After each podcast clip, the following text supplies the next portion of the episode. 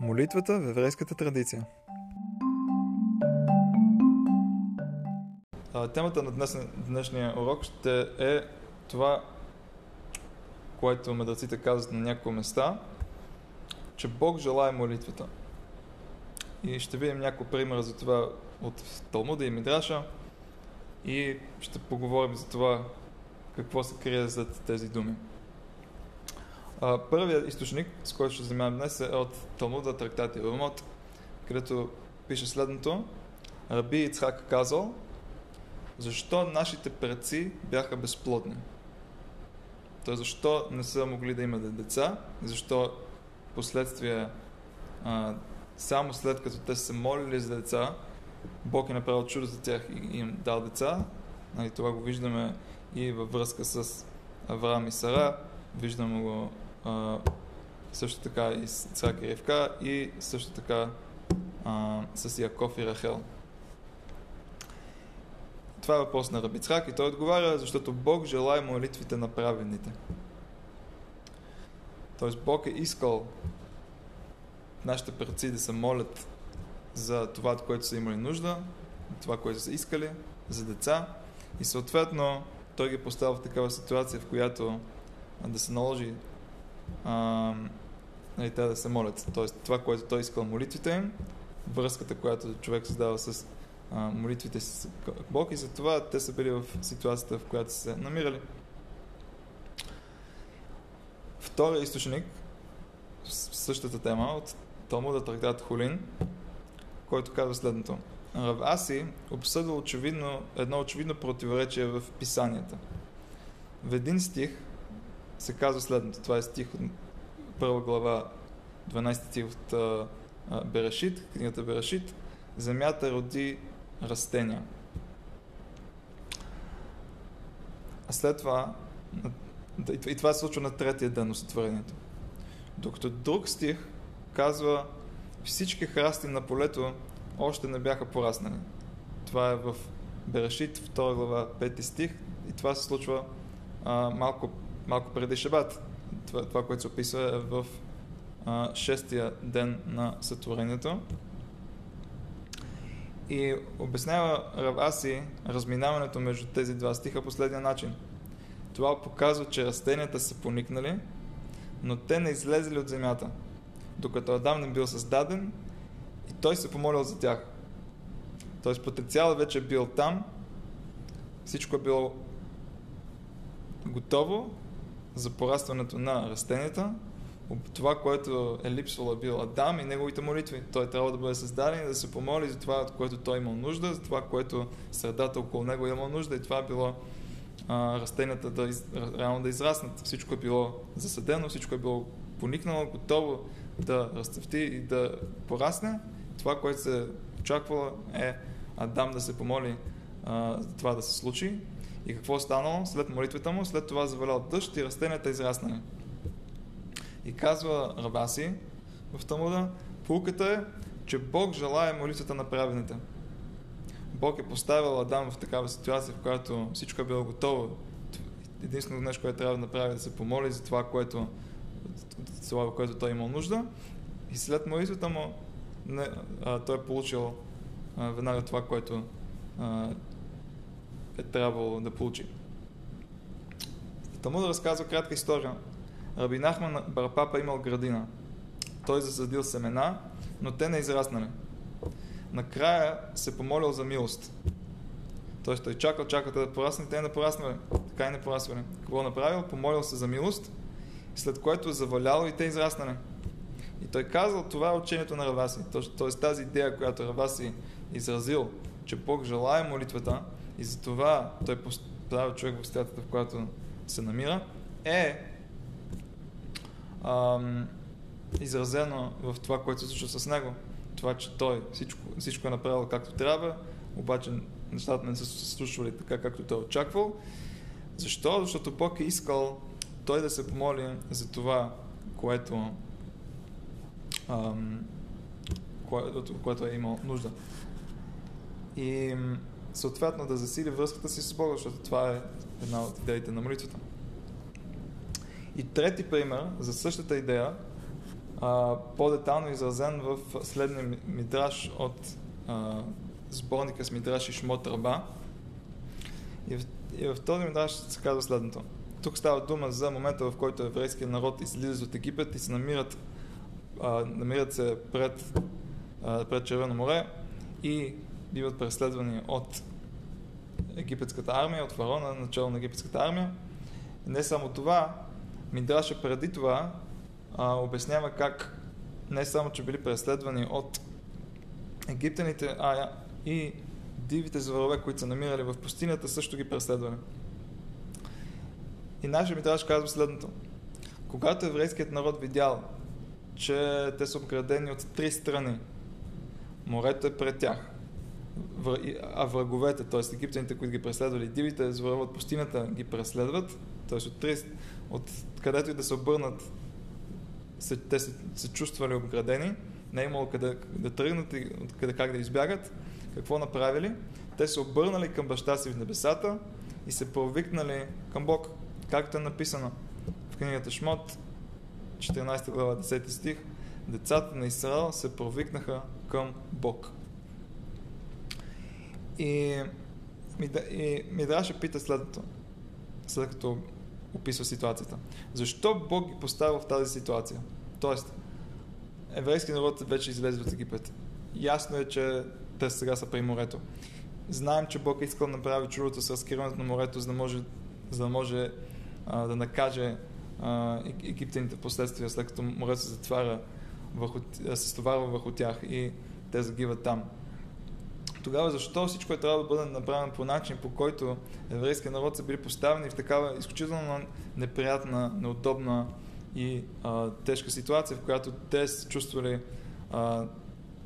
те, те почувствали едно страдание от а, чувството за а, това, че неизбежно ще ги сполети нещо. Тоест, те не са, тоест, не са имали какво да направят и, и, и това е предизвикало някакво страдание в тях. Защо Бог е трябва да ги постави в тази ситуация, ако всичко е трябвало да се случи така, както се случва в последствие?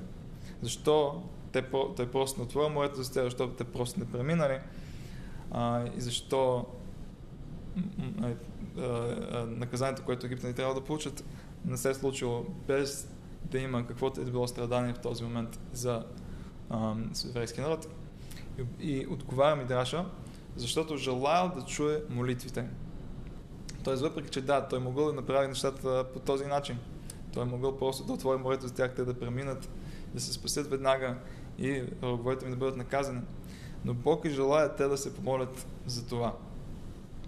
Раби Юшуа бен Леви казал, на какво е подобно това? На един цар, който бил на път и чул една принцеса да вика, спасете ме от тези разбойници.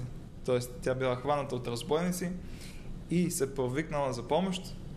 В този момент този цар минал, там я чул, той чул плач, плача и я спасил.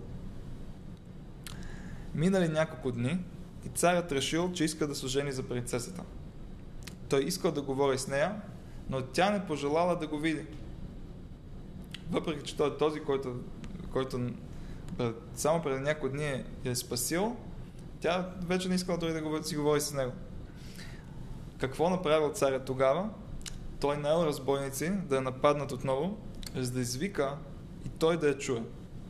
Щом разбойниците нападнали, тя започнала да вика царя и по-късно царят обяснил, исках да чуя гласа ти.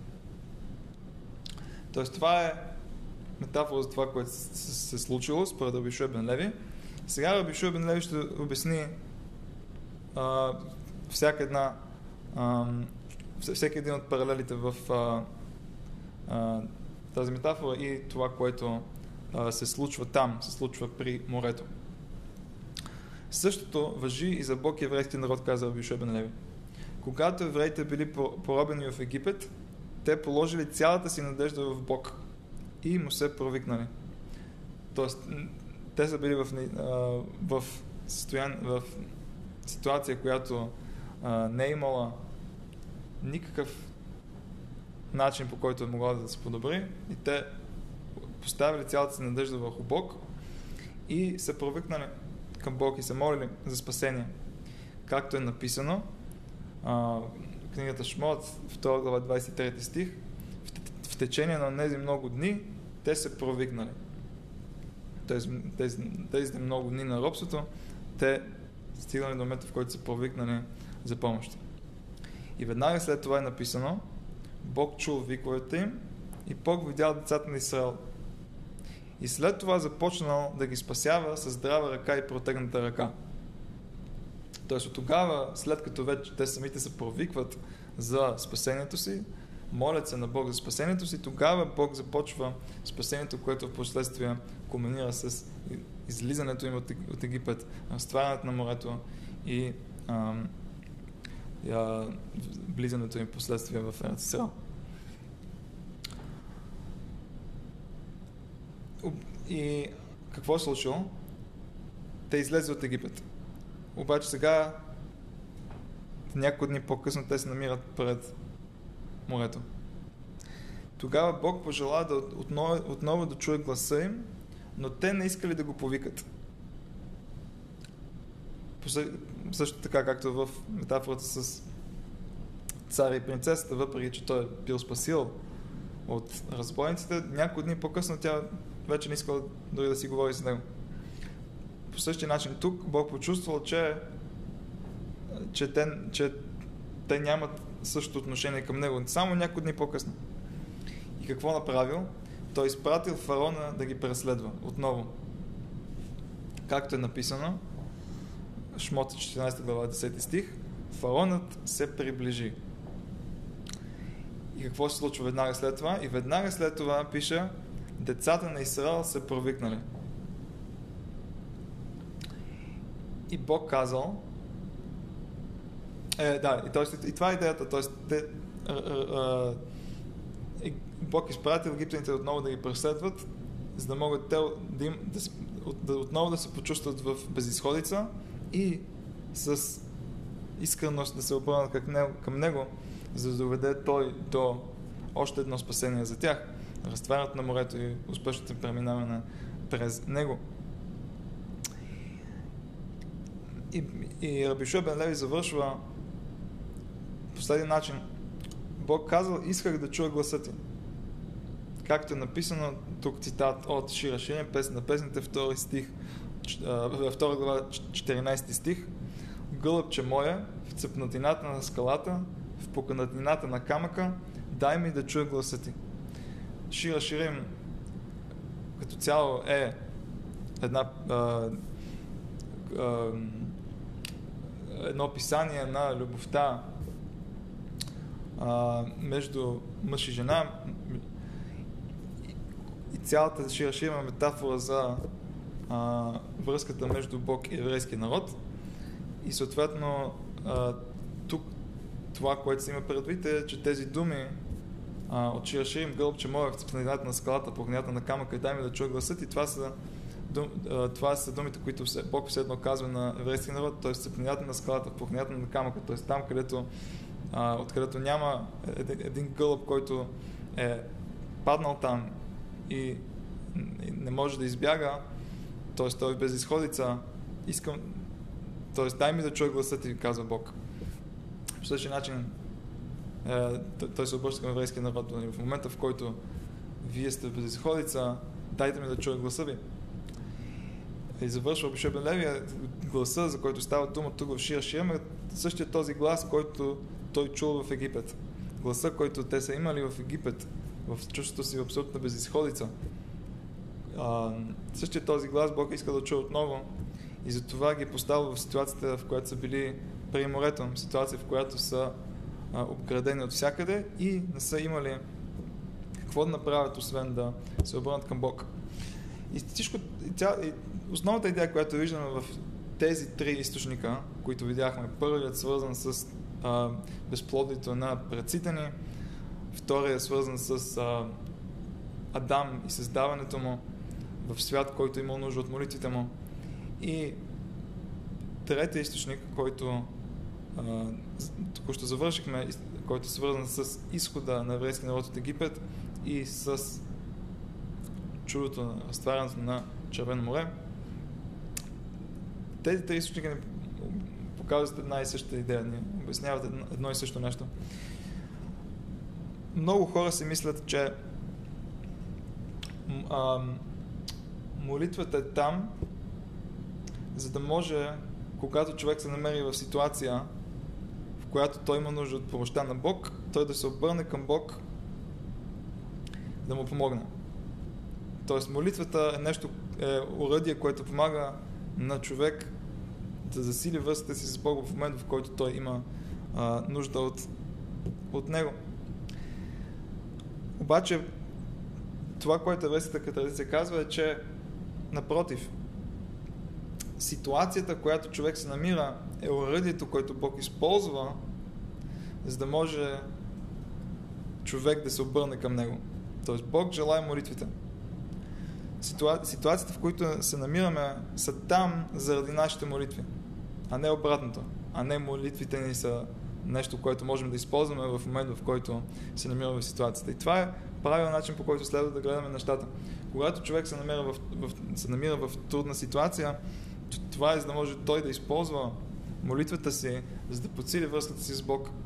По същия начин, както а, метафората, която дава Рабише Бен Леви, царят искал да, да отново да получи вниманието на принцесата, той е поставил в ситуация, в която тя да има нужда от него, по същия начин така и Бог в момента, в който той иска да подсили връзката си с нас, ни поставя в ситуации, в които а, ние имаме нужда от него и съответно можем да използваме молитвата като да, нещо, което да подсили връзката ни, обаче не, не е молитвата, идеята не, не че молитвата е тук да ни, да ни извади от ситуацията, а ситуацията е тук за да ни, за да ни обърне към молитвата. И друго нещо, което можем да подчертаем, специално от, от примера, свързан с безплодите на предците ни, е нещо, което а, го подчертава Рави Левовиц, а, който е бил духовен наставник на Ишивата Мир преди войната. И той казва следното. Той казва, че защо Бог е направил нашите предци безплодни?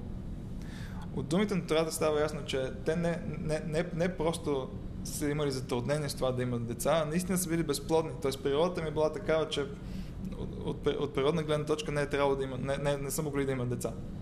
И Бог е трябвало да, да прави чудо за тях, природата ми да се промени, да могат тези да, да имат деца. Защо е трябвало Бог да ги създава по този начин? Защо не е било достатъчно просто той да ги лишава от, от това да имат деца? Защо а, защо по природа те просто не, нали, наистина не са а, могли да имат деца, но може, а, може би ще да бъде по-лесно, ако да, по природата им, разрешава, природата им разрешаваше да има деца, обаче Бог, нали, искайки молитвите им, ги лишил от природата им да се реализира и те да, им, да могат да имат деца. Защо е трябвало самата им природа да бъде такава, която не допуска те да имат деца? И обяснява Рухам Левович, че идеята е следната. Идеята е, че Бог искал да ги постави в ситуация, която е, а, която е абсолютно безисходна. Защото, защото когато човек е в ситуация, която е абсолютно безисходна, то тогава единственото нещо, което му остава е той да се моли на, да се моли на Бог. Това е единственото нещо, което му остава. И съответно това, което нали, той искал от тях, молитвата, която извира от едно такова разбиране за без, абсолютна безисходица, която е единствено нещо, което човек може да направи, е да, е, да се обърне към Бог. И по същия, по същия начин това го виждаме и при а, Митраша, който описва защо еврейският народ е бил поставен в ситуация, в която е трябвало да се молят за разтварянето на морето, да се молят за спасение. Защо са били поставени в ситуация, в която от всички страни били обкръжени. По същия начин, защото ако е било, била ситуация, която по някакъв естествен начин те са могли да се спасят, то тогава молитвата им е няма да извира от а, същото място. Обаче последното, което се крие за, за нас, казва Рабилхам Левовици, че, че трябва да осъзнаваме и да, и да, и да а, поглеждаме към всяка една ситуация, като ситуация, която е реално е безисходна. Защото и, и да поставим напълно вярата си и упованието си на Бог. Защото да, въпреки че повечето ситуации в живота ни имат някакъв естествен начин, по който те бих могли да се подредят, въпреки това трябва да разбираме, че дори, дори естественият начин, по който те ще се подредят, е извира от, от Бог и това как Той е построил света и как Той го ни поставя в ситуацията, в която се намираме. И когато се молим за нещо, от което имаме нужда, трябва да разбираме, че да, наистина причината а, да го имаме е заради това, че Бог е пожелал да го имаме. И молитвата ни трябва да извира от място на безисходица, въпреки че по естествен начин може би и да има а, някакъв път, по който всичко би могло да се уреди. Нали, не, не го, отново, не, не става дума за, а, за това, че действията ни трябва да са действия на безисходица. Не, действията ни трябва да са нали, нормалните действия, които бихме, бихме а, а, приложили в дадената ситуация. Трябва да вършим нещата така, както се очаква от нас да ги свършим. Обаче, когато се молим за това, трябва да имаме това, да, да, нали, това осъзнаване за как стоят нещата. Осъзнаването за това, че ам, реално без помощта на Бог сме в, в абсолютна а, безисходица. И това е посланието на тези думи на мъдреците, които видяхме на две места в Талмуда и на едно място в Мидраша, че Бог желая молитвата на човек. Бог поставя човека в ситуациите, в които той се намира, с цел той, той да се обърне към него и да засили връзката си с него, а не обратното.